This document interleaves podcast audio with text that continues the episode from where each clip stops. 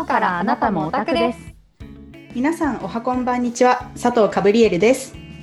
おはこんばんにちは山田カルピンです。この番組は20代オタク女子の2人がアニメや漫画ゲームなどあらゆるオタクコンテンツについて熱くゆるく語り合う番組です。回ごとに決められたテーマと設定されたお題に沿って語っていきます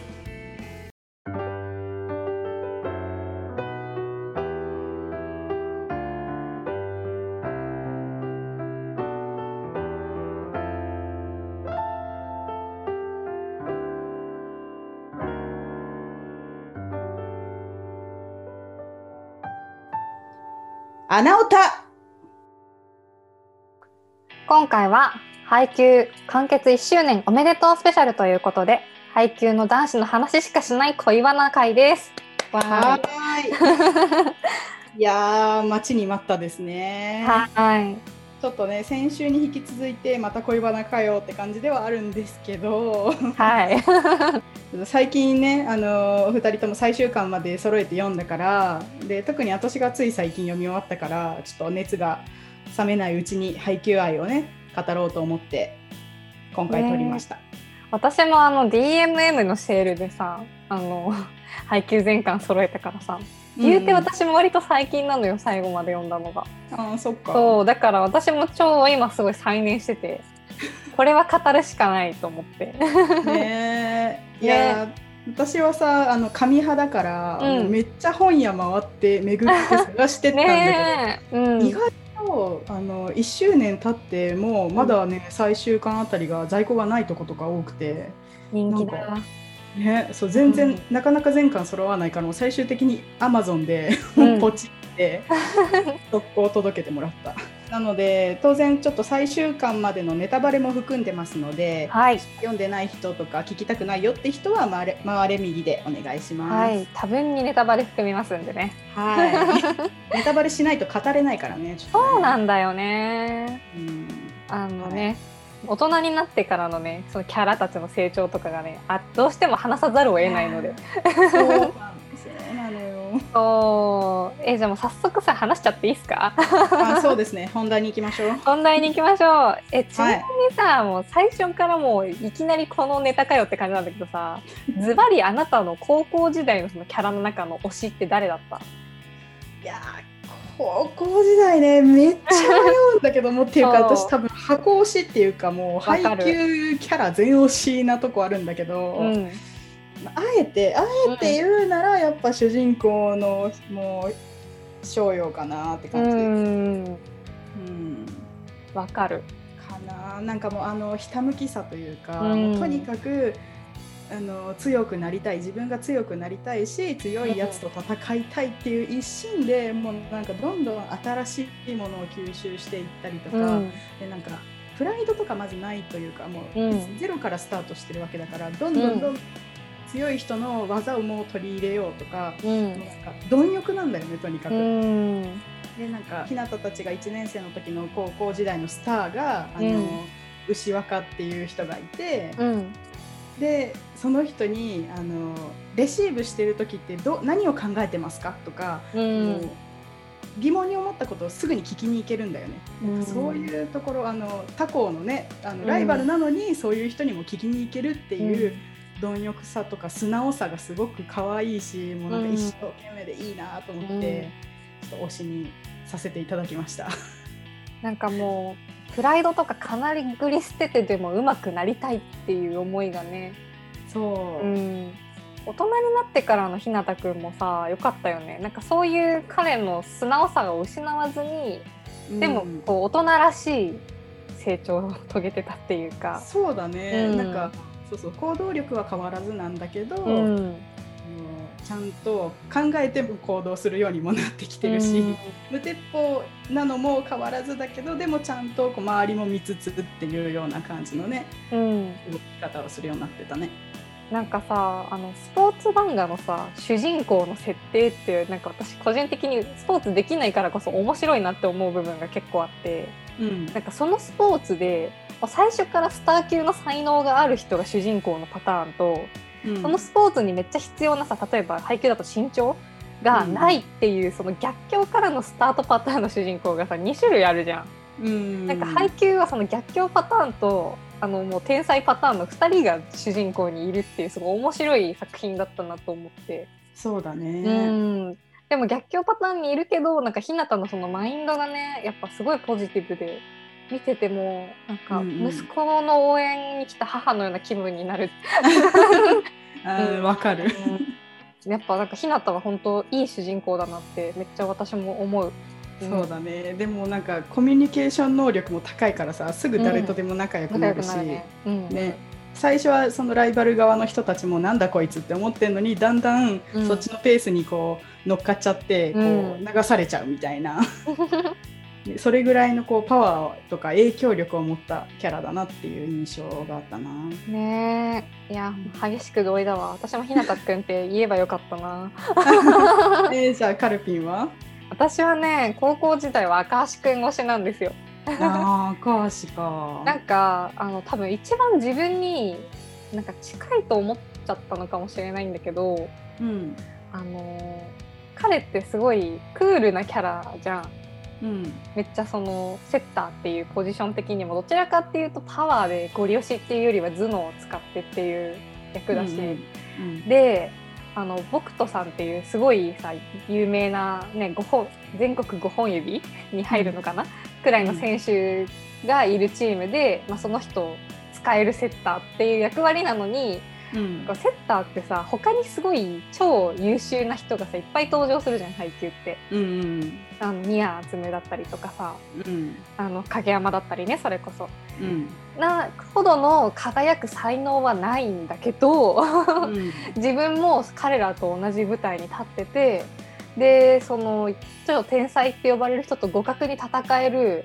僕とさんをうまく使わなきゃいけないっていうこうプレッシャーを感じてる時にうん、その自分の無力さにやっぱこう気づいて しまうみたいな、うん、なんかもうそこで、なんか私も結構似たようなことがねやっぱ昔あったから。うん、自分もねそのある程度努力するしあの他の人と、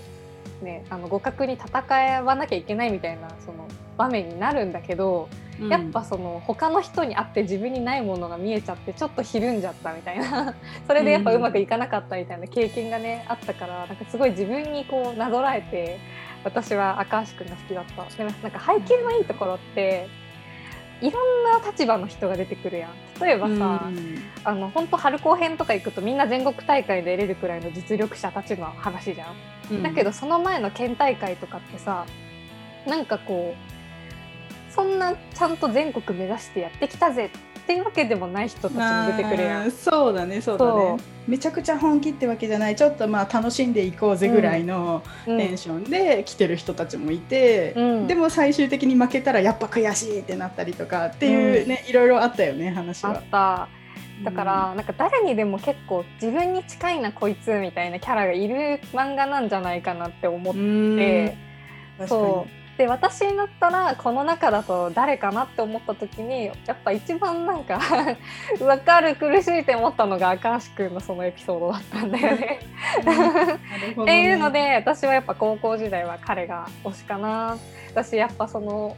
超天才な人とやっぱ一緒にいてその人を一番その輝かせるにはどうしたらいいんだろうってこう考えてきた高校時代があってからのその僕とさんがプロになった姿を応援してる大人の赤橋君がなんかもうあーって思っちゃって。なんか全体的になんかマインドが近くて私は推し でしたね。いやちょっとお話それるけどさっき言った、うん、あのいろんな立場の人たちが出てくるって話で、うん、私あの常禅寺高校の話が結構好きだったんだけど結構チャラい人たちばっかりで、うん、ねなんかいやそんな全力でやったってみたいな感じの最初スタンスだったのに、うん、だんだんだんだんカラスノと戦うにつれてなんか、うん、本気でやるのかっけえみたいになってきて、うん、でもあの自分たちは楽しむことを忘れたくないからあの、ももっと遊んでこうぜみたいなウェイウェイみたいな,なんかテンション上げてこうぜ的な感じのノリだったのが、そこでマネージャーだったっけ？誰かにあの、うんうん、喝入れられてそんなだけで勝てると思うなよみたいな、うん、そのそのテンションだけで乗り切ろうとするなみたいに喝を入れられて、うん、もう本当に終盤の終盤だけだったけどめちゃくちゃ本気になって、俺たちだってちゃんとバレエやってんだみたいな。感じででちゃんと負けて悔しがるみたいなとこも、うん、あすごいグッとくるなと思って。あれだよねマネージャーの先輩だマネージャーの人だけちょっと先輩みたいな感じだったよね。3年生で、うん生が抜けた後の2年生のチームでせんなんかマネージャーだけ3年生の人でそうそうそうそうみたいな感じのやつだよね。そうそうそうそうはいはいはい。あの話良かったよね確かに。うん、そう。だからあれはあれでリアルだけどなんか、うん、うん、そこでちょっとハッと気づかされてで、うん、ちょっとあの何？本気になるなんて恥ずかしいみたいに思ってた人たちが最終的に本気で戦おうとしてるとことかもなんか、うん、そうなって思ったとこだったね。ねなんかみんながみんな正しく努力できてきたわけじゃないとこがね配給のいいとこであり残酷なとこなんだよね。そうなんだよね。カラスノみたいにね、うん、みんながちゃんとうまくねあのいい練習試合してみんながレベル高くねモチベーション高くやってこれたわけじゃないね。うん良い。そうなのよ。なんかそういうとこもちゃんとリアルに描かれててなんかまたそれはそれで青春だなって感じだった。ねちなみにささっきちらっと大人になった赤橋君の話を始めちゃったんだけどさ、うん、大人になってからのさ成長が一番熱かった人誰？えっとね私はなんかね大人になってっていうかその春高の後半あたりからちょっと、うん、ああいいって思ったキャラが、うんうん、あの僕と孝太郎なんだけど、はい、袋谷のねキャプテンでね。うんうんなんかその僕とのその高校春高の最後の試合の時のあの首相って感じのもう、うんうん、キャプテンは背中で語るみたいなのを体現したような感じでなんかねいつもはちょっとなんか「ヘイヘイ」とかひょいひょとしてる感じなのに、うん、あちゃんとキャプテンやってると思って。で、ね、そっからちょっともうあのかっこいいなって思ってたんだけどで、その後大人になってプロになってあのプロのねプロになってからの日向とか影山とかと一緒に対決する話もちゃんと書かれてんだよね、配給、うん、でその大人になってからの試合の時もあの普段の僕との感じは崩してないんだけど、うん、あのなんて言うんだろうその観客も巻き込むスター性というか。もうなんかそれがすごくまたかっこいいなっていう僕とにしかできない芸当だなみたいなね。うんとこも含めて推しかなって思った。なんか僕とさんはさそれまで結構気分のムラがあったやん、その赤足がう。まい具合おだてられないとさ乗れないっていうか その乗ってる時と乗ってない時のギャップがやばいみたいな。そう調子がねすごいムラムラだからね、うん、そうでもなんかある種、まあ、完全に乗り切ったわけじゃないんだろうけどその春高のさあのきっかけでさもうそういうの、うん、俺はもう何？チームのさ引っ張っていく人としてやっていかなきゃいけないみたいな自覚が芽生えるやん。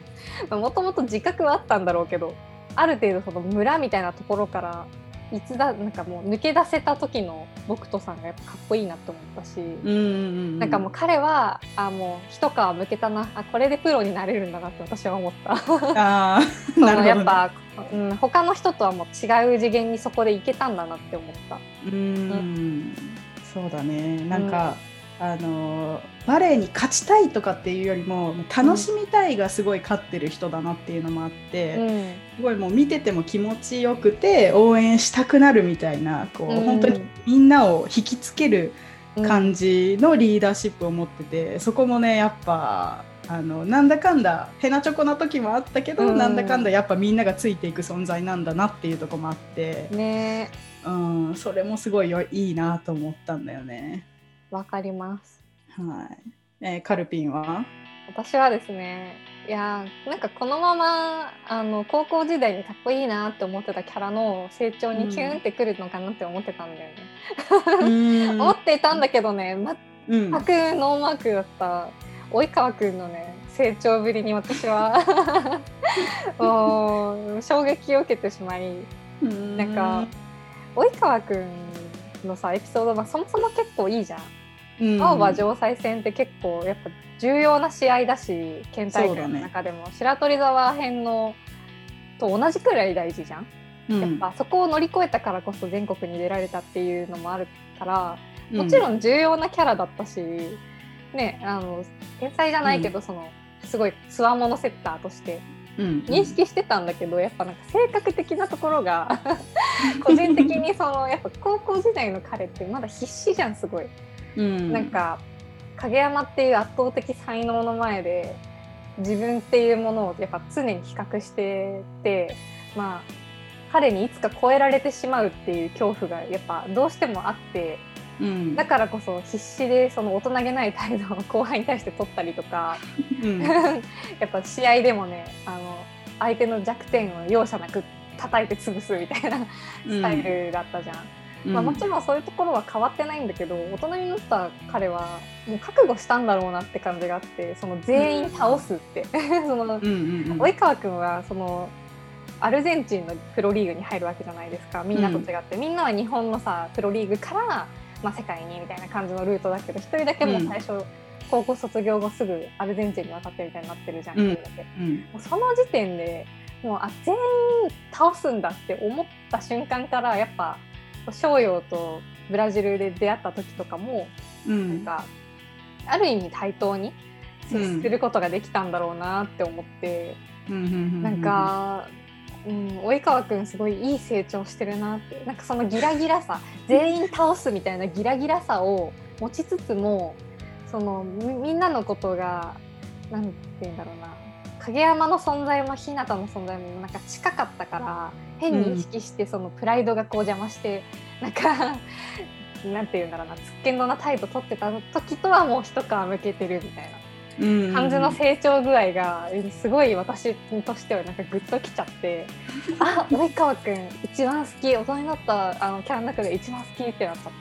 た。いやそうそう。その及川とかもそうなんだけど、うん、あのやっぱその高校時代に、うん、あのスターだスターだとかなんか、この人はめちゃくちゃうまいみたいにこう。みんなから言われてた人でもそうやって大人になってあの単身海外に行ってとかして、あの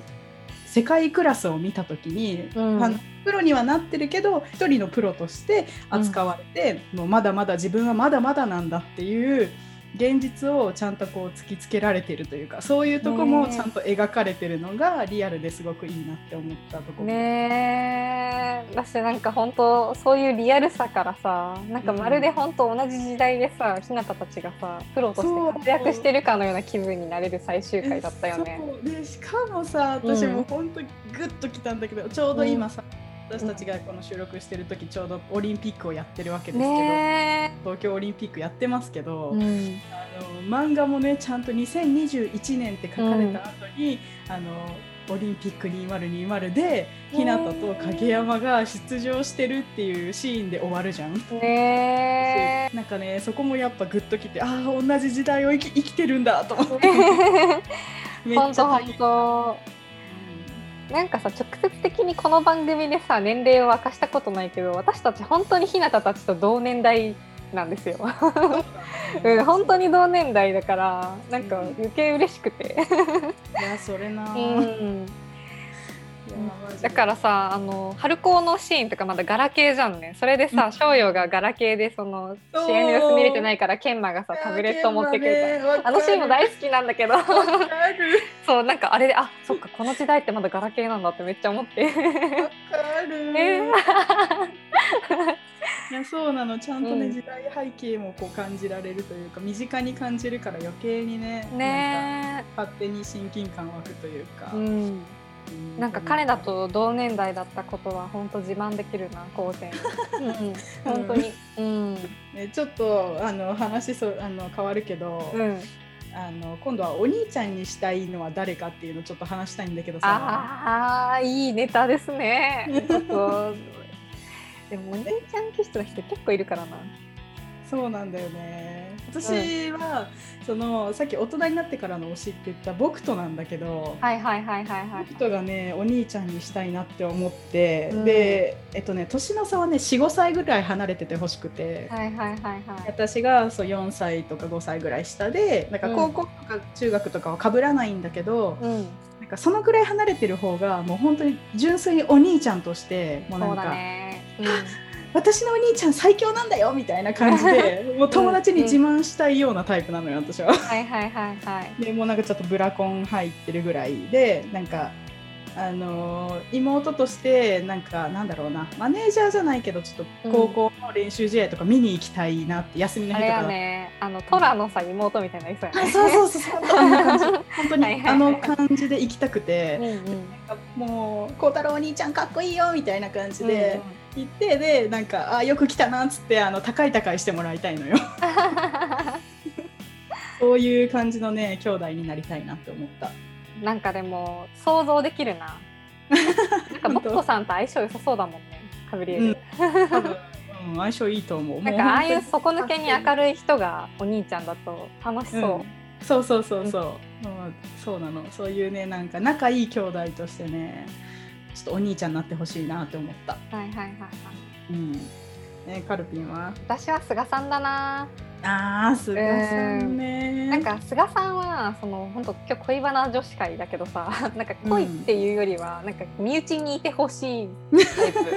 そうだねうん私私なんか本当兄弟多いからさ余計その、カブリエルが言ってた45歳差がいいみたいなの言葉の重みがマジ分かってさ。もうね2歳差とかはねほんと誤差なのよ。だから全然 私2歳下の弟いるんだけどマジ姉のムーブできた記憶ない。弟のものとかめっちゃ食べて怒られてたからやばい。そうだからなんかやっぱ私も菅さんが5歳くらい上のお兄ちゃんでいてほしい、けどなんかさ菅さんってやっぱあの配給のカラスのメンズの中でさ、まあ、精神的お母さん的存在でもあったやん。そうだね。ほんとおかんだよね、うん、だけどなんかそうなった家庭にはいろんな葛藤があったに絶対違いないやん。うんうん。だからその影山っていうすごい天才的なセッターが入ってきてさもう言っちゃなんだけど2番手になっちゃったわけじゃんチームで、うんうん、やっぱ普通の高校生だったら絶対面ブレするはずないよ多少。うん、うん、だってもう試合出られないかもしれないわけじゃん言っちゃえば。うん、だから家族に対しては多少なんだろうな心の揺らぎを垣間見せていたかもしれないじゃん。むしろ私それ見たいなと思ってて。なるほど。けど5歳下の妹に対してはそんな態度絶対取らない人だと思うんだよ。うん。そういう意味ではなんか12個下の妹でなんかお兄ちゃんめっちゃ悩んでるなみたいな。で、うん、なんかこう一緒にこうバレエしたりとかしながらコミュニケーション取って「兄ちゃん最近悩んでる?」みたいなことをなんかこうリアルで聞ける妹でもいいなって。なんかあるいは姉でもいいのかも。うんそうだね。姉似合いそうだな、うん、カルピンだったら。だから私さそもそも姉だからさ妹になれる気持ちがわからないんで。あそっかそっか。全体的に全部姉目線になっちゃうのかもしれないな話で気づいたけど、そっかそっかそっか。えちなみにさ弟にしたい人私結構いっぱいいるんだけど、まあ、今回はちょっと一人に絞って話すから一人しか言わないうん、弟にした人とかいる、いる。いやでもね私もね迷うんだよねこれ。弟ね、うん、なんかいろんなパターンの弟が考えられるから、うんうん、本当に悩んだんだけど、うん、なんか一人にするなら、あの月島 K で、あまあ、K はそもそもお兄ちゃんが本当にいるから、うんうん、あの設定としてね。だからもう弟気質感も若干あるからっていうのも、想像しやすいっていうのもあるんだけど、うん、なんかね K に関しては私は、えっと、2, 2歳上のお姉ちゃんでいていたくて。で、あのー、設定上のお兄ちゃんは6個上だから、うんうん。あのね、そこの間に挟まれたいのよまず私は。うんうんうんうん、で、えっと、秋てるくんね。秋てるくんの、えっと、次の姉。でで K が一番下っていう感じの兄弟構成にしたくて、でだからさっきあのカルピンも言ってたけど2歳差だからそこまで差がないから、うん、あのまあ、なん言えばもう双子ぐらいのレベルの精神年齢感でいたくて。うんうん。ででも一応お姉ちゃんだから若干甘えてくれるみたいな、ツッキーのツンデレのデレを見れるあのちょっと特別な存在というか。あきてるくんのことは若干こうあの何？ショックを子供の頃ねあの、うん、月はショックを受けて憧れの存在だったのが、うん、なんか意外とあの活躍できてないことにあの残念感があってとかっていう気持ちもなんとなく自分は姉として察してあげられてるみたいな。でいてあのちゃんと可愛がるから、うん、あのツッキーも甘えてくるみたいなショートケーキあるけど食べるみたいな感じで行きたいのよ。なるほどね。うん、そこはショートケーキあげれる姉ね。私絶対奪って食べてるわ。ダメだ。いやもう私絶対めちゃくちゃ甘やかすタイプだから。そっかそっか。うん。そういう感じでいきたい。私そういう意味だとさなんか影山がねリアルな2歳下の弟に似てるの、うん、なんか私初めて読んだ時から影山なんかうちの弟に似てるって思ってあの友達に対する態度は知らないんだけど姉に対する態度がマジ日向翔陽の態度にあれで。影山マジ私の弟やなと思って。弟にしたいというか弟やなって思って見てるから私はちょっと弟部門は影山を選びたい。私なんか本当にさお姉ちゃんいるやん影山、うんうん、ずっと明かされなかったけど本編のさ、ね、途中まで、うん、実はいてみたいなところからあ本当にお姉ちゃんいたんやと思って。うん、なんか影山の方がデレがあんまり想像できなくて、うんうん、なんかやっぱ何でも多分お姉ちゃんと9歳ぐらい離れてんだよね。だから、余計にこう結構一人でやっちゃうとこも、うん、あの一人でできるようになっちゃったっていうのもあるのかなと思って、うん、あんまりお姉ちゃんに甘えてなさそうなイメージあったから、うん、でも次はどっちかっていうと一応なんかお兄ちゃんって呼んでたしお兄ちゃんも、そうだね。そうなんかそういうね甘え上手な無意識だろうけど甘え上手感があるから、はいはい、なんかまだちょっと可愛げあるなって思っちゃった。なるほどね。弟としてはね。でもなんかもうこれはカフェリエルと私の兄弟間の違いが如実に出てるなと思って、まあね、もうさ、うん、私兄弟に飽き飽きしてても夢を見れない。兄弟というものに。全然夢を見れないの。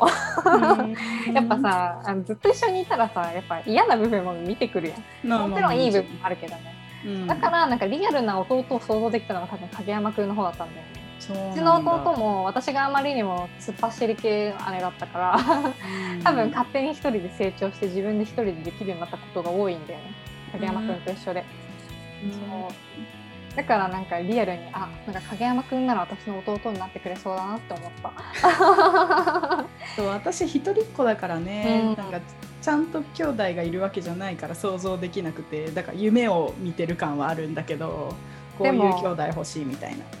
マジで仲いい兄弟もいるからね。私とかも別に仲悪くはないし、あったらめっちゃ普通に遊んだり話したりするけど、うん、なんか夢は見てないよもお互いに。うんなるほど。ああはいはいみたいな感じだ そうそう。えー、じゃあさ、うん、息子にだと誰になる？ああ息子はね私は日向くんですねなあまあねいい息子になるよねあの子は。いやなんかあんなに一生懸命息子が何かに向かって頑張ってたらさそりゃ応援したくなるっしょ。まあね。もう毎週早起きしてお弁当作っちゃうよ。うん、で土日でも。うん、うん、いやそれはあの作ってあげたいんだけど、うん、たまにすごい無鉄砲なとこあるじゃん。急に名取沢のあのツッキーが呼ばれたさ 宮城選手の代表に呼ばれ 呼ばれてもないのに、うん、もう早朝暗いあの雪降ってる中で自転車こいで行くようなやつじゃん。うん、なんかその時間に合わせてお弁当を作るとか前日に急に明日行くからとかって言われて えー、みたいになるじゃん。まあ絶対なるよね。めっちゃ振り回されそうだよね。でもやっぱ大丈夫なの？みたいな自分の子供がむしろその何をしたいかがわからないだったりとか何にもやる気がないみたいなパターンの人の方がよっぽど多いと思うんで、うん、なんかあれほど強い意志で何かしたいみたいなのをなんか私は応援したくなっちゃうのは結構自分がそういうタイプだから。うんなんか私も結構何も考えずにこれやりたいって思ったらめっちゃやっちゃうタイプだからなんかそうだね。そう結構相性良さそう。そうなるほどね、うん、だなと思ってもう本当に小欲みたいな息子だったら毎日楽しいだろうなって 毎日おなんか思ってたその漫画読みながら、うん、しかもいいお兄ちゃんなんだよね。ちゃんと可愛がってるからね。そうだしなんか結局素直じゃんうん、大変な行動を起こすけどやっぱ素直で言うこと聞くから人のね、うんうんうん。うん、そういうとこがやっぱ息子にしたさを引きかせていますね。なるほどね。はい。カブリエルは？私はねまあでも商用と似たような感じだけど私も、うん、あの西野屋がねいいなと思って、はいはいはいはい、でもまあ感覚は似ててその、うん、西野屋もすごくあの一生懸命に取り組んでて、まあ、ちょっとたまに熱くなりすぎるとことかあるけど、うんうん、でなんかそういうとこもやっぱ可愛いなって思うしいい息子だなって思うから、はいはい、あの可愛がりたいというかあの息子だといいなって思うんだけどあの、うんあとねその春高の時だったんだっけ、えっと、西野屋の幼少期の回想がちょっと出てきて。でそう子供の頃俺は実はめちゃくちゃ怖がりでみたいな話が 出てきてたんだけど、えそうだったんだと思って虫。でなんか虫も嫌いだとかお化け嫌いだとかかわいすぎる、ね、それをしかも、まあ、克服させたのはおじいちゃんだったけど、うん。そこをちゃんと克服しようと頑張ってで最終的に無敵な俺みたいになってるのが、うんうん、おこっちもそれこそ応援したくなるし、うん、うん、なんかねいいなって思う。まあはいはい、もうちょっと無鉄砲でこうね 一人で弾丸で海外行っちゃうようなやつだけど。そうだね、うん、でもやっぱなんか息子にしたいのってやっぱ前向きなねあの、うんうんうん、原動力がすごい強いタイプの子だなって思うな。と話してて、うん、西野君も絶対可愛いもんな息子だったら。いや可愛いと思うしなんかどうやったらあんな人格者に育てられるんだろうって思う。いや本当ね。で思う、えー、なんかもう野谷さんがいるだけで心強いもんねなんかチーム。うん。そうなの。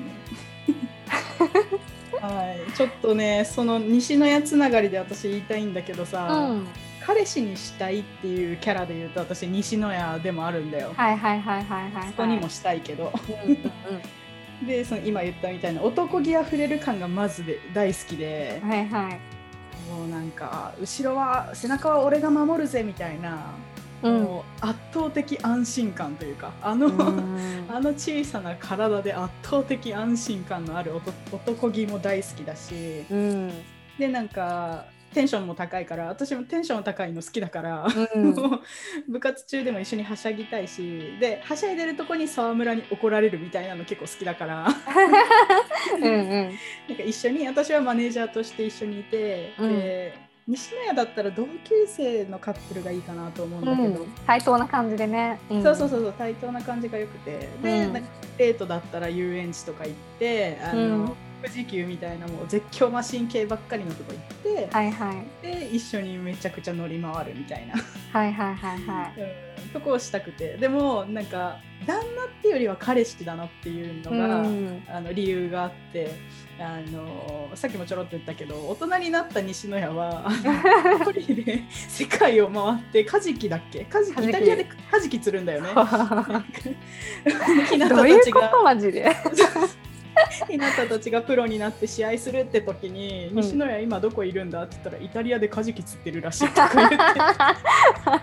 写真送ってくるようなやつだから。なんかそこまでついていける自信がちょっと自分にはあるかどうかっていうとこだから、うん、ちょっと旦那にするにはちょっとね一生ついていくのは大変かもしれないけど、うん、で西野谷もそれこそ自分が行きたい時にどっかに行くみたいな多分スタンスだから。はいはいなんかねパートナーがいると動きにくくなっちゃうんじゃないかなとか思ったりしてそれだったらね。そうなんか彼女としていた方がいいなって思ったんだよね。なんかあんま奥さんとかいなそうだよね。ね そうそう。うん。なんかもう一人で生きてくみたいな、冒険家って感じするから。それは思うな。そう。って感じでね彼氏にしたいなとは思った。はいはい。うん。カルピンは？私はねあの及川って言いたいところなんだけどね。正直高校時代までの及川君はあんまりタイプじゃなくてねやっぱ赤橋君かなって感じがするかな。やっぱなんかそのさっきカブリエルがさデートなら遊園地でとか言ってたけど、なんか私その一緒に図書館デートとか美術館とかなんかそういうのができるタイプの人が好きで。そもそもね。でそうなるとさ配給の中だったら結構限られてくるやん。半分以下くらいになるやんそこでまず。でやっぱり自分と同じ目線で何かこう話せる人って思うとやっぱ赤橋君がやっぱあのエピソードとしても自分が一番共感したのもあって、うん、うん。うん、なんかお互いに自分のね今悩んでることとか夢中になってることについて、まあ、話せそうだなっていうのがあってやっぱ赤橋くんかな。うん、いやまあ赤橋もいいよね。うん、真面目だからあの動揺しても表情に出さないようにしようとかってね、うん、こう一生懸命すぎてちょっとパンクしちゃうみたいなとこも可愛いなとか思っちゃったり、ね、するけどね。うん、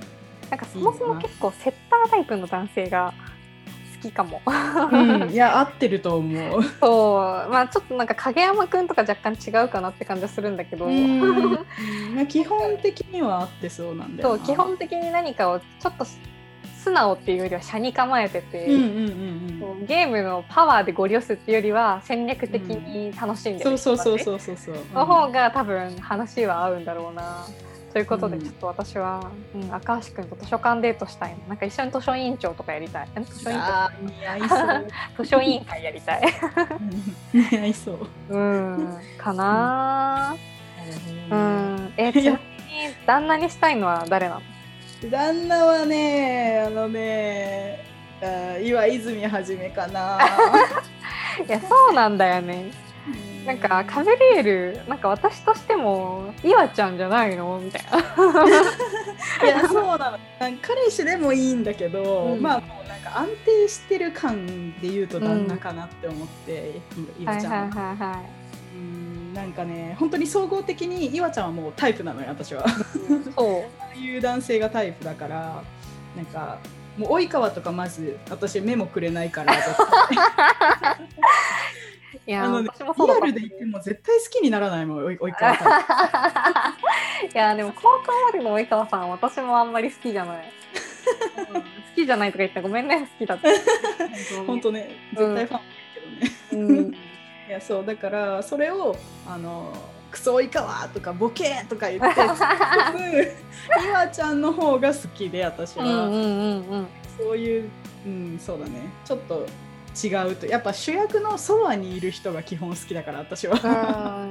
親友ポジとか相棒ポジとか。そういう人が好きなのもあって、はいはい、ああいうタイプが好きなんだけど。でなんか西野屋ともまあちょっと違った男気というか、うん、なんかやっぱ首相をやってるから、うん、なんかそういうちゃんとみんなを引っ張っていくリーダーみたいな感じの安定感のある男気もやっぱ好きだなってい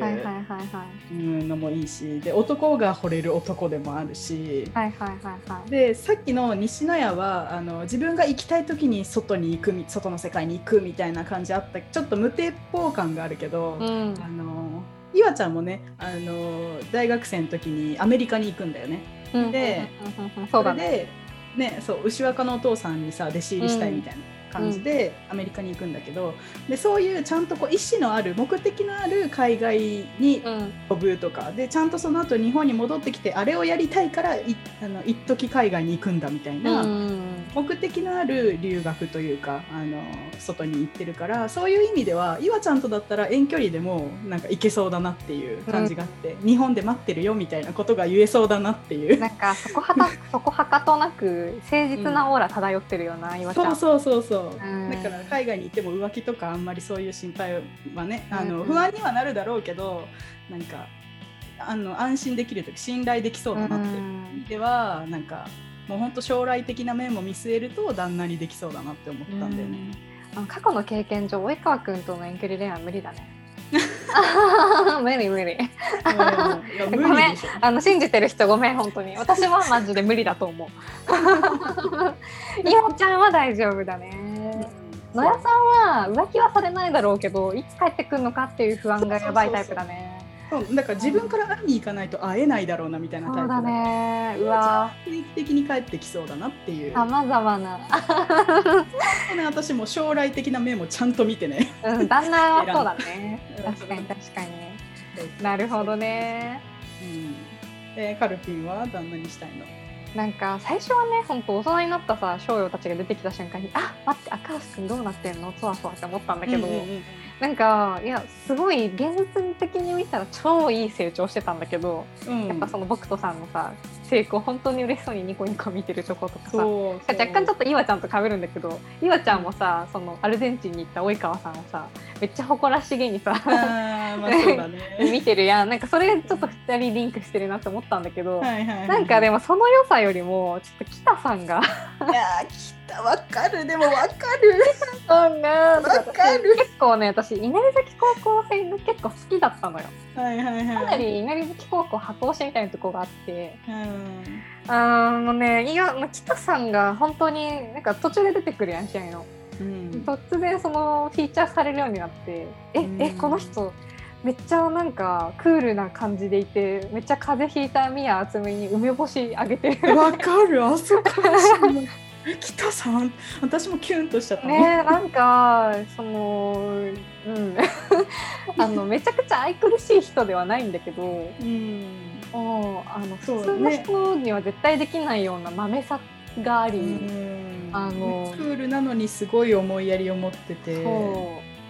安定感がやばい。うんねわかるうな、ん。だしから。かもおばあちゃん子に悪い人はいないからねまず。そうだね。そうなんか家族を大事にしてる感もあって、うん。そういう意味ではちょっとカブリエルに似てるから私好きになったのかもしれないんだけど。そうでもなんかああいうそのばなんかさ最近の悩み事みたいなのがさなんかこうあのキャラクターのプロフィールみたいなのが単行本に挟まってるじゃん。うん。ばあなったねちゃんの悩み事がさばあちゃんに俺の結婚式でわかる。されているみたいな。わかる。可愛いもん。かわいすぎるいやもうさ 可愛かった。でもそんな可愛いおばあちゃんがいる人とさ結婚したいじゃん。うん まあ確かにそれはわかるわ。ってなんか、うん。私北さんと農家やるわうまい米一緒に作るわって思ってた いや本当私思ったあのさ 宮治がおにぎり屋さんやってて、うん。そこにおろしてるお米をまさかの北さんが作ってたっていう、っていう米ね。うん。そこでつながっとるんかいっていう。いやーいやそう私農家の嫁になるわ。いやー。いやでもいいよね。確かにね。北さんはね、想像できるもんなんか、そね、ちゃんとお年寄りになってあの老夫婦になっても縁側で2人が座っておお茶茶を飲ん、で、うん。いやーもう。未来見えるわ。見える。からもう旦那って言われたらもう絶対に北さん。なるほどね。うんいやーうんって感じかな。うん。可愛いそうだね。なんか。なんかさ憎いよね大人になった姿まで見せてくるなんていやそれね。普通ないじゃんなんかさやっぱ高校編が終わって終わりじゃん普通はねそうそうそうそうなんか。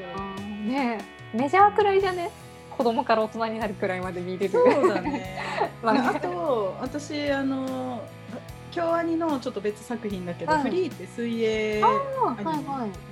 あれも結構もうプロになった話もちょっと続けてるから。そうなんだ。あそうだよ。大学時代も結構ちゃんと描かれてるし。あ。あれもね長くやってるよ、うん。高校までだと思った。えー。ああいやもうプロまで行ってる。あれは。なるほど。そうでもうん、大人そうでもちゃんとねそうそう大人になってからの話も見たいよねやっぱ。見たいしなんかもうねあの新たなる妄想がね。うん。そうそうそう膨らむからいや就職先まで書かれてるのはねすごいー助かる、ね助かるよ女子ねとして助かる。うん分かってるよねこっちの気持ちを。ここまでさ男子の話ばっかしてきたけどさ。はいはい、ね私たち配給の女子もめっちゃ好きだからさ。いやーそうなんですよね。ねええマネのさエピソードだとどれが好き？いやエピソードっていうかねなんかもうまあみんな好きなんだけどうん、私はやっぱりもう王道で清子さんが好きかなっていうのがあって。うん、まあそうなるよね。うーん。なんかねそもそもね私、うん。中学生の時陸上部だったんだけど、うん。であの中長距離だから、うん。あのトラック競技もやるしうん。駅伝も走ったりとかしてたんだけど、はいはい。清子さんは中学校の時にハードル走者だったんだよね、うんでそういう陸上つながりで若干親近感湧いてるっていうのもあるし、うん でそのなんかあんだけクールでいつもツンとしてんのに、うん。あの後輩のやっちゃんにはすごい笑顔を見せたりとか、うん。でそのしかも笑う時がめっちゃ無邪気なんだよね清子さんわかる。西シみたいな感じだよね。そうあの歯を出して笑う感じが可愛いって思うし、でしかもあの黒タイツセクシーな黒タイツいつも履いてんじゃん。うんうんうんうん。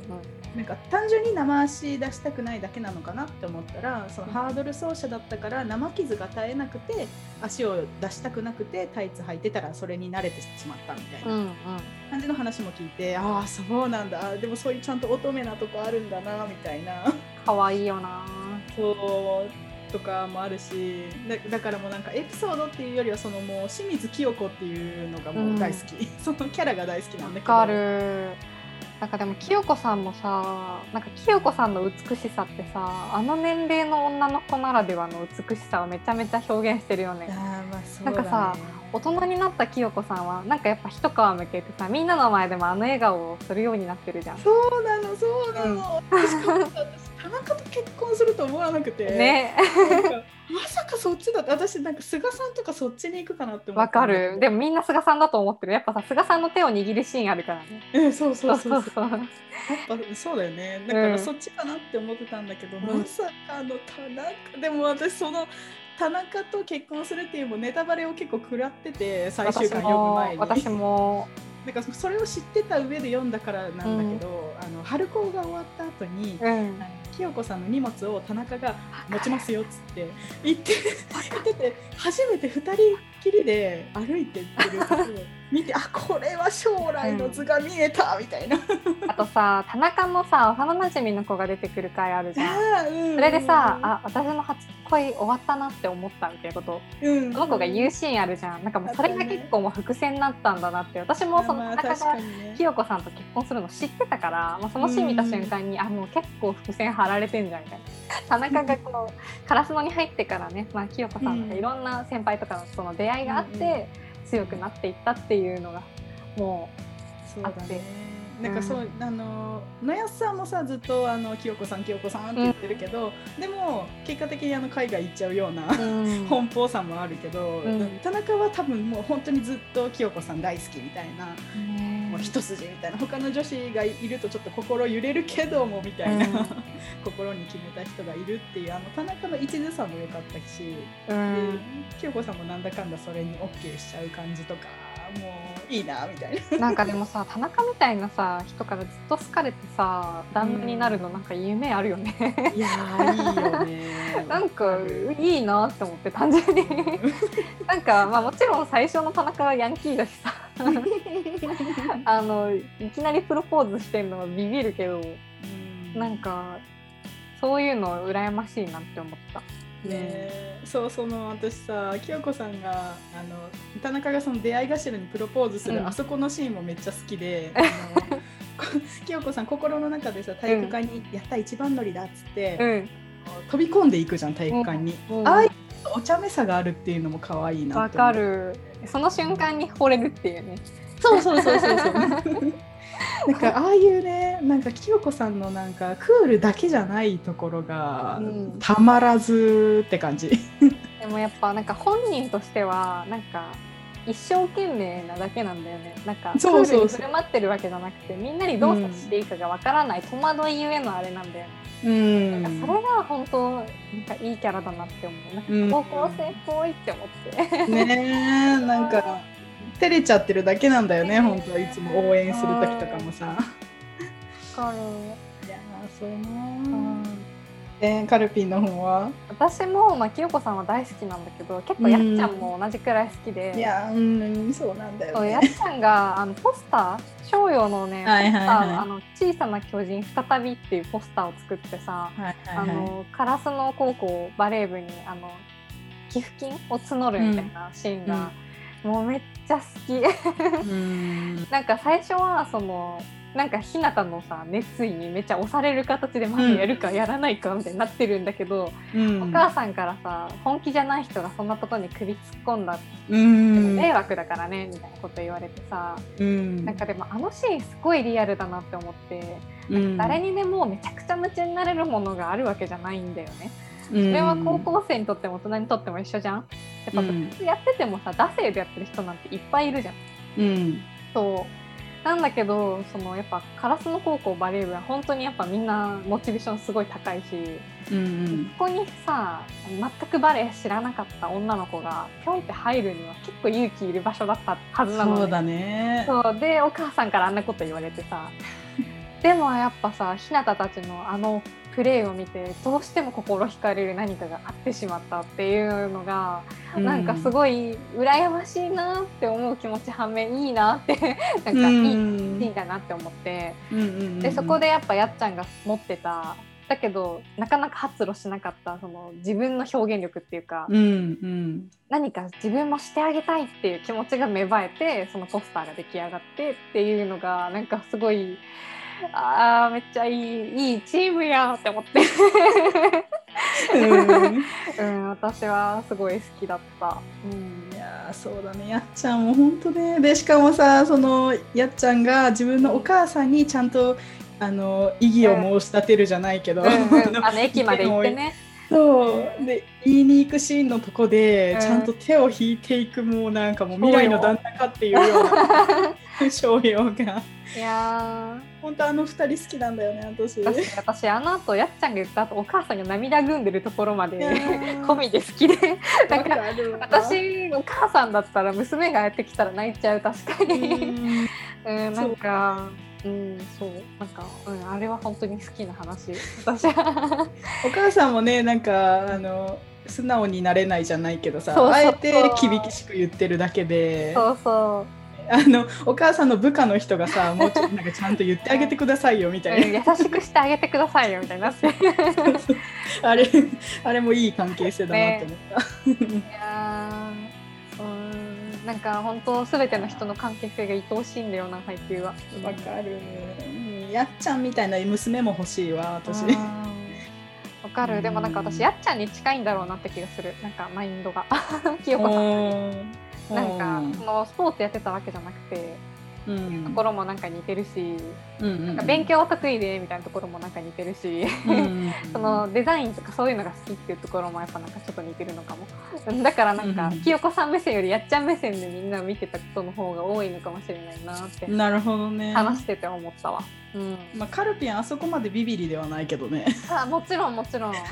絶対ビビらないけどね。だけどむしろ立ち立ち向かっていくみたいな。ひよこさんほどおしとやかでもないから。まあそうだ、ね、そういう意味では性格は誰にも当てはまらないんだけど。うん。なるほどね。うんうん。えー、ちょっと一回女子に行ったけどまた男子に戻ってもいい？話。戻れます戻れます。えっとねあそうそう。顔が好きな人顔が好きなキャラで言うと誰かみたいなもうビジュアル重視みたいな。顔もいいんだよみんな。ね。え誰？誰なの？えー、いや顔っていうかもう本当トータルでバランスで見て私、うん、ツッキーなんだけど、うんもうまず、あの最初のビジュアルだけ見た時から配給って作品を知ってビジュアルを見た時とか、はいはい、ツッキーのあの身長の高さと、はいはいはい、で私メガネフェチなのでメガネが好きなのとであとヘッドホンする男子結構好きなのよ、はいはいはいはいはい、ヘッドホンしながら曲聴きながらポケットに手突っ込んで投稿してくるみたいなちょっとちょっとだるげな感じのやつもう 好きで。で、まあ、ツッキーの眼鏡外した時の顔も大好きだし、うん、もう、うん、あの、はい、好きです。もうね、眼鏡属性がね、あるかないか結構大きい気がするね。うん、島形容詞になるかならないか。そうだね。私はサクサ清臣くんですね。ああ、サクサね。なんかあのハイブランドのモデルしてそうな顔してるやん。ああ、はいはい。うん。顔だけだったら。うん、あごめんちょっとモデルで思い出したんだけどさハイバリエーフとお姉さんがさやってんじゃん、ね、あれもちょっとびっくりしたんだよね大人になった、あれでも2人とも可愛いからな。うん、うん、兄弟だからね。ね。あ確かにでもサクサ君もモデルはできそうだなって思うけど。なんかあの絵に描いたようなイケメンっていうよりはそのアーティスティックなイケメン、うん、ね。が好きだから、うん、私はサクサくんかな。サクサくん 名前響きがいいよね。名前おみくんって言った方がいいのかな。うん、かなそうでもみんな顔好きなんだけどね。うん、いやそう。っていうかまあバレエやってるみんな顔がかっこいいからね。あの、結果みんなかっこいいんだけどね。そうみんなかっこいいんだけどね。うん。えじゃあさあの自分がバレエ選手になるなら誰誰がいい？あ誰？あの、うん、ポジションとかじゃなくて、まあ、ポジションもいいんだけどなんか誰に近い選手になりそう、うん、あ近い選手。自分は、うん、私はねやっぱリベロポジションが好きだから、あの小学校の時自分あの本当にバレエちょっとやってて、うんうん。まあ、本当数年の話なんだけど、うん、あのその時もリベロやってて、うん、で結構縁の下の力持ち的なポジション好きだから、うんうん、そういうのもあってリベロが好きなんだけどでそれでかつあの男気のある西野屋が 結構だからうん、ああいうポジションに自分もなりたいって思うから、うん、そういう意味ではのやっさんだなって思う。はいはいはいはい。うん、なりたい、ね、なんかでもぽいよな。本当。なんかあのバレエを一緒にしたこと多分ないんだけど、高校のなんか体育でね、うん、あのカブリエルがねなんかサッカーやってたんだけどあのキーパーだったのよ、うん、確か、うん、キーパーやってた時にめちゃくちゃなんか 食らいついて守ってたみたいな のをなんかの覚えてる気がする。よく覚えてんね。うん、なんかもちろんキーパー以外のポジションも全然やってたんだけど、うん、うん、なんか他の人よりなんか必死に守ってんだみたいな。うん。まあでも確かにあのサッカーで言うとキーパーが好きかもしれない。うん、なんか点取りに行くぞっていうよりなんか守護神みたいな。そうだね守る方が好きかも。うんポジだったかも。うん。な。へ え。えー、カルピンは何になりたい？なんか昨日ねこのはあの配給会やるってなってね台本作ってた時にねなんかこういう話もしたいねみたいになった時にあれもうこの話どうしようって思ったレベルなんだけど、うん、なんかもう私さ運動の経験なさすぎてさ、うん、あの自分があの体を動かすというレベルのところからねあの想像できないよ。だからなんか一番近いのは多分セッターなんだけど、うんうんうん、頭を使った上にさらに体を動かすみたいな工程が自分が果たしてできるのかみたいな。戸惑いがちょっとあって、うん、うん、できるのかな？いやでも私できそう。っていうかもうあの何？私のイメージ的にセッターが一番頭を使うポジションであり、うん、あの他のポジションでももちろんあのどこに打とうとかどういうコースで行こうとか頭を使ってるんだけど、うん、一番やっぱ司令塔的な意味でセッターが一番いろいろ周りを見なきゃいけないし、うん、仲間の調子も見なきゃいけないし相手の調子も見なきゃいけないから、はいはい、なんかそういう視界の広さというかでそれをちゃんと行動に移すっていう意味でカルピンはセッタータイプが合うなって思ってなるほどねキャラのどどのキャラなんだろうね。ねまあでも赤橋くんかな。あでもななんか私意外とあの戦略的な部分を楽しむみたいな側面もあるんだけど、うん、なんかわ自分が先陣切ってやるみたいなのの方が得意だったりするんだよ。なんか意外と他の人のコンディションとかうまく見れないこと多くて、うん、なんか自分がやるからみんなついてこいみたいな感じの方がやること多い。うん。それだったらミアツヌとかなのかな。ああなのかもねそう。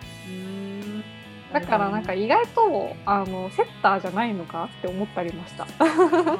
メンタリティ的には違うのかな。そうミドルブロッカーウィングスパイカーなんかその辺なのかなって。なるほどね。思ったりも。私どうしてもカルピンがそういうパワー型な想像が全くできないから。そうね。だからセッターとかになっちゃったんだけど。なんかでもマインド的には牛島とかに近い気がするんだよね個人的に。そうなんだ。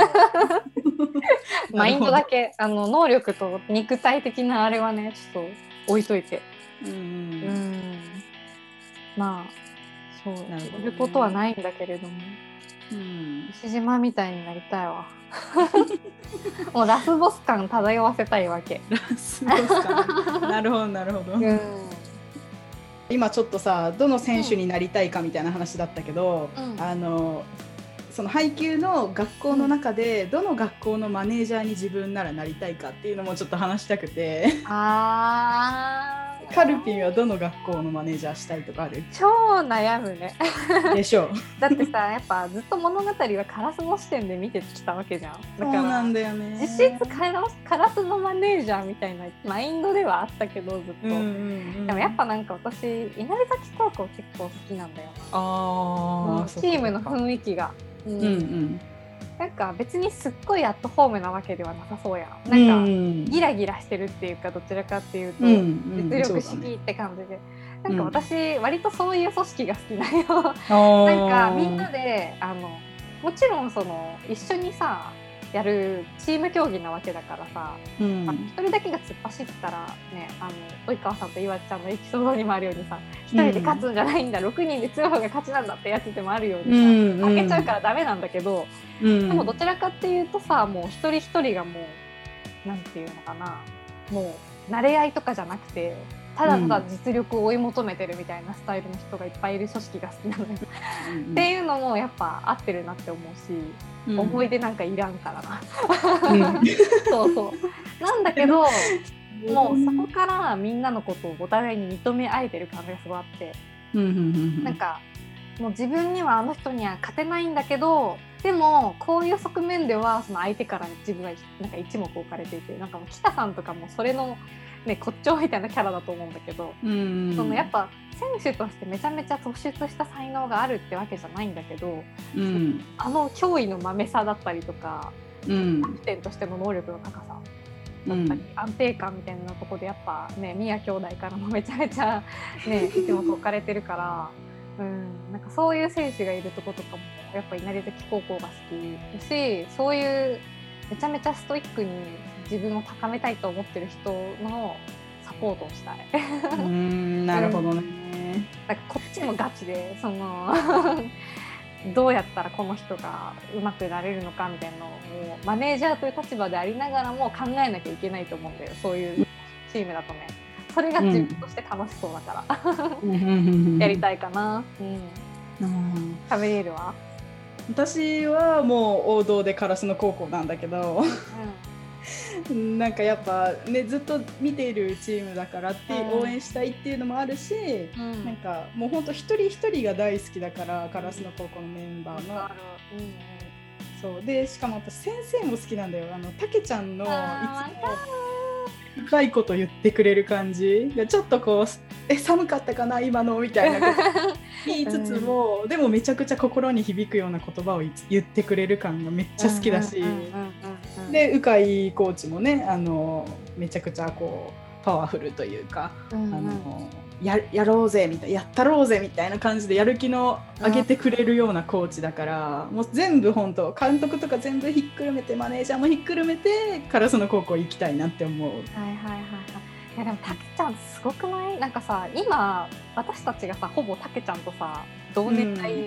くらいじゃん、うん、そうだね構友達にもさ部活の顧問やってる子とかいてさ、うん、部活の顧問ってやっぱ大変じゃん。だって無給だよ土日って、うん、なのにもうほぼボランティアみたいな感じでさ行っててさ、休みないわけよ。平日にね、授業とか先生してるわけだから、うん。うんうん、それなのにあのモチベーションでそのしかもバレエ未経験者でしょ？そう。でねやってさあのバス運転してさ。なんかさ私。学校でもさ監督に自分から電話してさもうなんか営業の鏡だなって思うんだけど。そうだよね。いきなり電話して、うん、あの練習試合やってくださいみたいな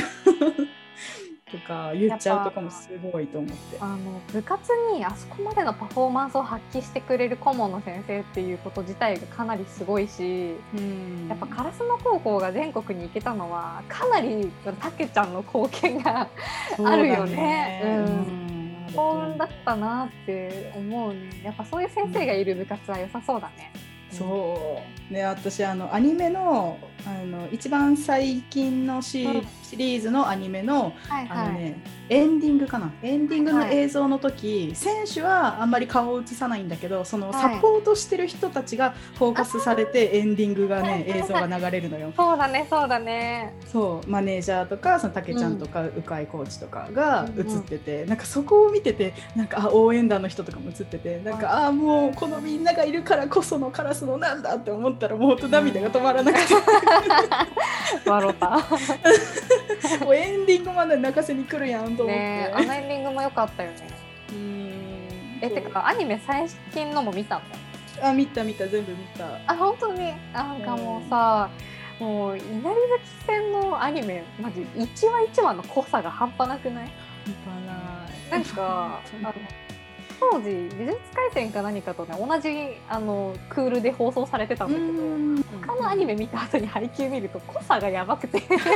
なんか映画を見た後のようなみたいな感じに毎回なってた。そうなんだよね。私さそのアニアニメの配給の作画も結構好きでわ、うん、かるわかる。もうほんと結構ぬるっと動くじゃん、うん、人間の動きみたいな動き方するじゃん。うんうんうん、それもあって余計躍動感もあるから、うんうん、試合中とか特にねだからなんか本当に作画班もすごいなって思って。うわーもう一回見たくなってきた いやそうだから漫画もいいしアニメもいいしって感じ。そうでもなんかアニメ補正が結構入ってて私成崎戦好きなんだよなああそうなんだ。なんかやっぱアニメですごい良かったから。だから猫魔戦とかも早くアニメで見たくて。ねえもう最後までやってほしい。やってほしい。でもやるだろうなこれは絶対。やるよね。大人になったみんなもさアニメで動いてるとこ見たいんだよね、見たい。見たいよね。いや見たいな ちょっとじゃあ話に戻りますけど、はいまたちょっと恋愛関連で言うと、うん、あのお互いにさ似合う彼氏候補みたいなのちょっと客観的に見て、はいはい、ちょっと話したいなとも思ってて。これな、うん、客観的にね。そう。まあ私は自他ともに多分同じようなタイプだと思うんだけど。そうね。なんかあのカベリエルに似合う男子ってところで、うん、なんかどちらかっていうと包容力があって、うん、なんか誠実な感じの人なのよ私の中で、はいはい、だからそのいろいろな推しが出てきて、まあ、月島君とかもかっこいいし付き合ったらなんだかんだ優しいんだと思うんだけど、うんうん、やっぱ圧倒的ゆあちゃんかなって感じが すごいあって。ゆあちゃんタイプだよね多分。なんか話してて気づいたけど私は及川じゃないけどなんか及川と岩ちゃんの関係性が若干私たちに近いのかもしれないああなるほどね。思ったかな。うん、私は及川じゃないけど、ねうん、2回言った。言わせてくれよ。そんなんじゃないもんね。けどなんか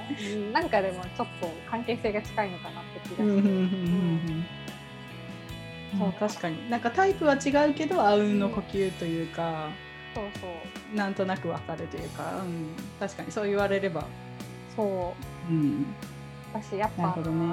岩ちゃんの圧倒的幸せにしてくれそう感が ちょ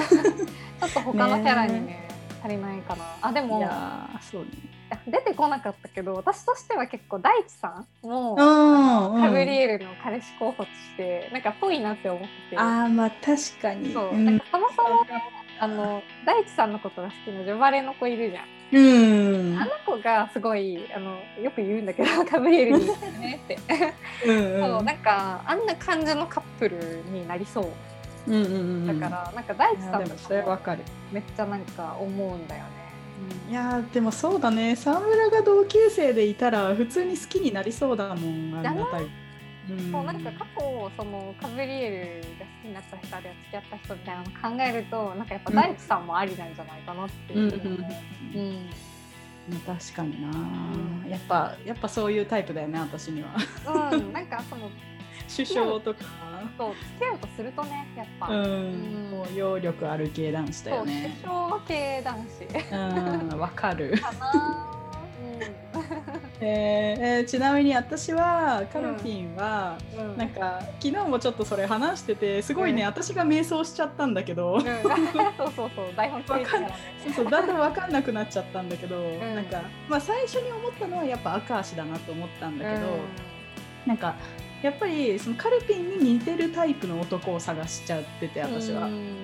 なんか似た人の方がそうそうそう、フィーリング的にも合うんじゃないかなと思って全然真逆なタイプっていうよりは、うん、なんか考える感じが似てる人の方がカルピンにとっては心地よいんじゃないかなと思って、うんでさっき、まあね、自分で言ってたけどあの赤橋君と図書館デートしたいとか、うんうん、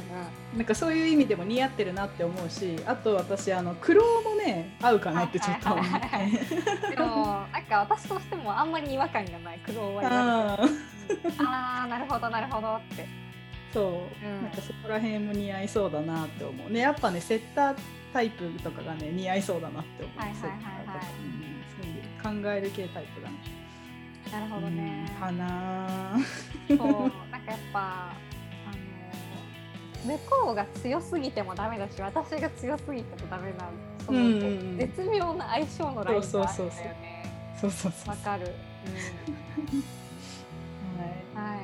ちょっと長くなっちゃったけどあの最後にさお互いの好きなエピをちょっと語りたくてはいはいはいはいはいはい語りたい、うん、えカルピンは好きなエピ何かある？もう本当にこれは悩むんだけど。うん、だってさみんなそれぞれにいいエピあるからね。だだけどやっぱ私が選びたいのは菅さんのエピソードかなってもなんか菅さんのエピソードのどれっていうよりは、うん、なんか菅さんがそのカラスノというチームでした役割がやっぱ熱かったなと思って。やっぱその最初にその影山が入ってきた時からさ結構菅さんって神対応だったっていうか、うん、その俺がそのチームに出たいみたいな感じで3年だから最後だからチームに出たいっていうよりはチームが勝てる方法を取りたいみたいな感じだったじゃん。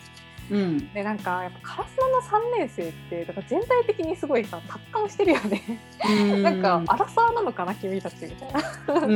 ぐらいの精神年齢じゃん、大地さんとかももうね含めね、うん、それが一番感じられたのって菅さんでうんうんうん、普通はならないやん。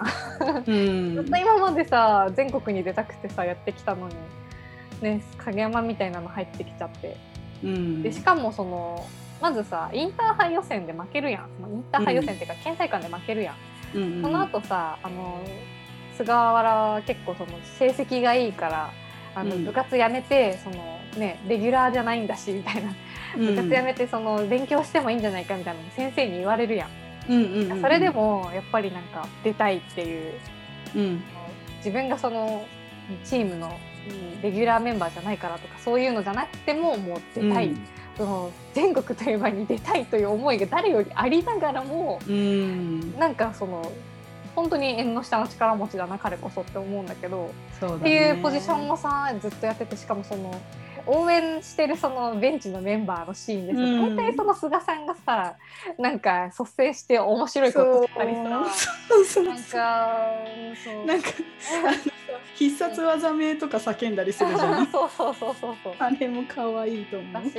なんか影山がなんかふとしたピンチになった時に、うん、さんがふっと入るだけで、なんか チームが良くなるみたいなそうだね。そうなんかああいう役割のキャラがなんか描けてるのがすごいなって、メンタルケアとかもねしっかりしてるのがね。そうもちろん他のキャラもすごいんだけど菅さん的な凄さを描くのってすごい難しいと思うんだよ。まあそうだね。なんかやりすぎずかといってその主張なさすぎずっていうか、ちゃんとさやっぱ活躍するやん2番手とはいえ。うん。うん彼がその全国に立つ意味みたいなのがやっぱその春高でもすごい描かれてると思うし、うん、でもそこに至るまでのそのあの影山にねその一番セッターみたいなのを譲る場面からもうそれが始まっててさ、私はやっぱ菅さんが一番熱い展開だったかな。なるほど思いました。まあそうね。菅さんよかったね、うん、菅さんなしではあのチームは成り立たないんだろうなって。うんそうだねもちろん。本当に思いました。まあ誰がいなくても成り立たないけど。うん、うん、はい。なるほど。えあじゃあ私の好きなエピ、はい、はい、話しますけど、はい、私はねあの僕と孝太郎が好きで、はいはい、春高の無地な坂編があった。はい。その時の、まあ、赤足も含めての回想シーンがあったと思うんだけど、うんうん、かなんだっけそのまず赤足が中学校時代にあの、うん、僕とが高1の時にもうすでに見つけて、うん、なんかこのスター選手は誰だみたいな感じになって、なんか赤足目線で言うと僕とはすごく憧れの存在っていうかもうなんかキラキラした存在みたいに見えてんだよね。うん、でもうなんか赤足がその袋谷に入ってきて、うん、で僕とも赤足をすぐ見つけてちょっと俺にパス投げてくれみたいな。っていうなってそれがね嬉しかったね。だからそこですぐにコンビになってってででもなんかスター選手なのに僕とはなんかすぐメンタル折れたりとか。それでいてでも楽しむってことを忘れない人だからちゃんと楽しむための努力をするというか、うんうん、何事にも全力なタイプだ、うん、なわけじゃん。うんうん、でなんかもう特にグッときたのがあのその僕との同じ試合の中で僕とが自分で改装してる中で、うん、あの中学校時代もバレー部でうん、でキャプテンだったのか分かんないけどあのバレー仲間とランニングしてるシーンがあって、うんうん、で僕とがおあと3週だぞみたいな、うん、もっとペース上げてこうぜみたいな。ウェーみたいな。みんなのためにあの士気を上げようとして一生懸命あの、うん、先頭切ってね走ってってんのに後ろのチームの人たちはなんかもうあいつばっかり全力でなんかついていけないんだよなみたいな感じでボソボソ言ってて、うん、でランニングもちょっとあの近道行こうぜって言って。で、うん、僕とが気づいて振り返ったら誰も後ろにいなかったみたいな。自分だけ突っ走ってって。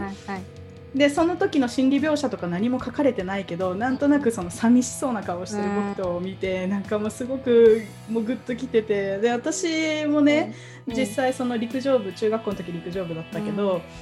うん、あのキャプテンだったんだよ私うん、でその時もなんかちょっと似たような経験があって、うん、なんか駅伝やってたんだけど、あの周りの子たちはまだちょっとどっちかっていうともうちょっとおしゃれに興味があったりとか、はいはい、あの恋愛もしたいっていうのもあって、はいはい、まあ、私ももちろん恋愛もしてたけど、うん、なんかあのそこまで言うて中学校3年で終わるじゃんみたいなこのチーム3年で終わるじゃんみたいな感じのちょっとこう、あの何？そこまで専念できないみたいな、うん、あの気持ちがチームメイトにはあったんだけど私はもう最後の年だし駅伝も全力でやりたいって思ってたんだけどなんとなくこうちょっと一人疎外感があってなんかねちょっと寂しい思いをしてた時期があったのよ。なんかねそれを思い出してすごいうわこの気持ちすごくわかると思って。めちゃくちゃ泣けてしまってその僕とのシーンで。でちゃんとそのあの無地な坂編であの勝利した僕とたちが、うん、あの最後にさ高橋がそれでもベンチに座ってなんか一瞬こう動揺してしまった自分にはいあの反省してるというか、うん、してたじゃん。でそこに励ましに来た僕とがなんかちゃんとフィードバックしてあの反省を生かしてこうぜみたいな感じでまた士気上げてって。でチームのみんながあの横並びになってあの、よし次行くぞみたいな感じでこう笑顔でね、歩いてるシーンと、うん、あの何対比されて中学校の時一人だった僕とと、うん、でも今は思い出しながらそう私 も。でしょ？もうこの話がすごくしたくて。なんかこの話のさ僕と側に共感したんだねカブリエルは。私は赤橋側に共感したのよ。すごいお互いにさこの話に共感してるのなんかやっぱあんな呼吸なのかなうん、さすがだわ。いやなんかでも、ね、確かに僕と側のそういう気持ちに共感したのかな。んか私はそんなさスター選手とようやくさまあ何チームメイトになれたのに彼の才能を生かしきれない自分に対する赤橋の葛藤もやっぱすごいその話すごいねグッときてしまって、いや泣けるわ。いやあの話いいよね。なんか全然短いんだけどさ他のに比べると。そうなのそうなの、うん、一瞬あの回想もね数コマぐらいしかないんだけど、ないんだけど私も好きだったあれは、いやそうなんだよね。なんか私は特にそれを自分でも体感してたから、うん、もうなんかすごい僕との気持ちになっちゃって、うん、もうなんかこんないいチームがいてよかったねみたいな。感じになって見てた。いやでしかもそれをさ僕とは周りに言わないんだよね。なんかもうあの明るいテンションのままでいてで一人で噛みしめてるって感じだったから、なんかそれももうなんか抱きしめたいって思っちゃって。ね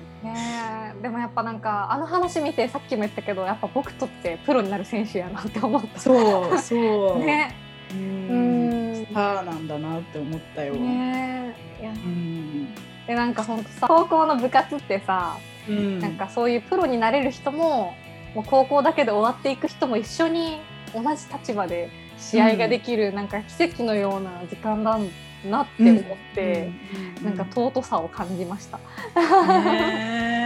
あそう私ちょっと言えてなかったけどあの、翔陽が憧れた小さな巨人もともとカラスのにいた小さな巨人が意外とさすんなり出てくるじゃん。あそこまで貯めて貯めてだったのに春高でついに出てきたっていうのがこの人で、でなんか今どうしてるんですかって商用たちが聞いたらあもうバレエやってないんだ実は、はははみたいな。もう結構ね緩い感じだったじゃん、うん、そういう本当にリアルでありそうなことを描いてる、うん、なんかめちゃくちゃすごい選手になってたとかではなく、はいね、うん、高校の時のあのまあ、うん、そういうその時は輝いてたけど今はもう普通の大学生みたいな、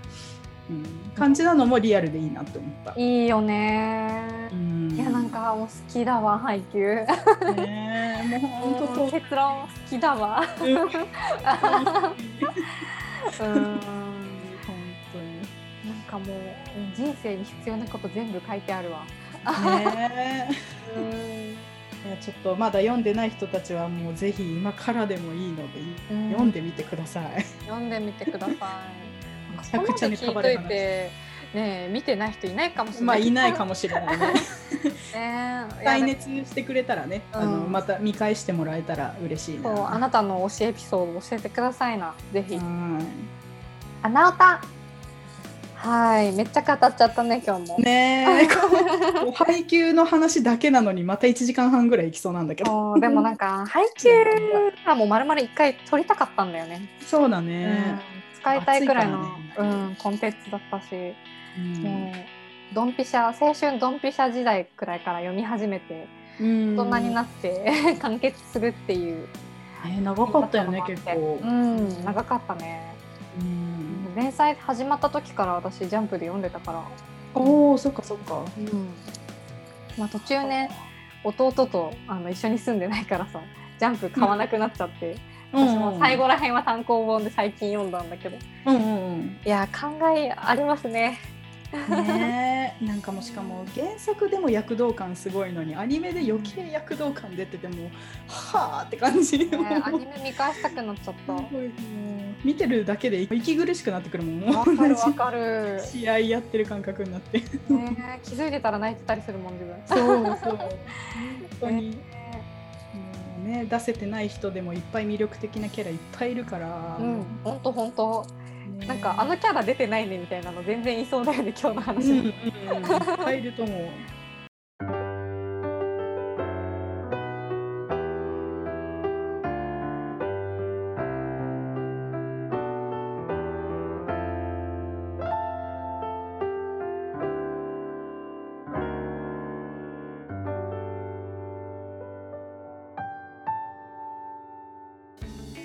番組の冒頭でもお伝えした通りこの番組ではリスナーの皆さんからのお便りをお待ちしております。私たち2人への質問今回の放送内容に関するコメントなどはもちろんオタクゆえの悩み相談恋バナなど何でも待ってます。あとこういう企画やってほしいみたいなリクエストもあればどしどしご応募ください。メールアドレスは anaota.0125-gmail.com アナオタ .0125-gmail.com ツイッター ID はアットマーク ANAOTA アンダーバー JP となっています。また感想を直接送るほどでもないけど聞いたよって人は「ハッシュタグアナオタ」でツイートしてみてくださいね。ではまた再来週かな？のどこかで第13回の配信予定です。ぜひ聞いてみてください。さようなら。さようなら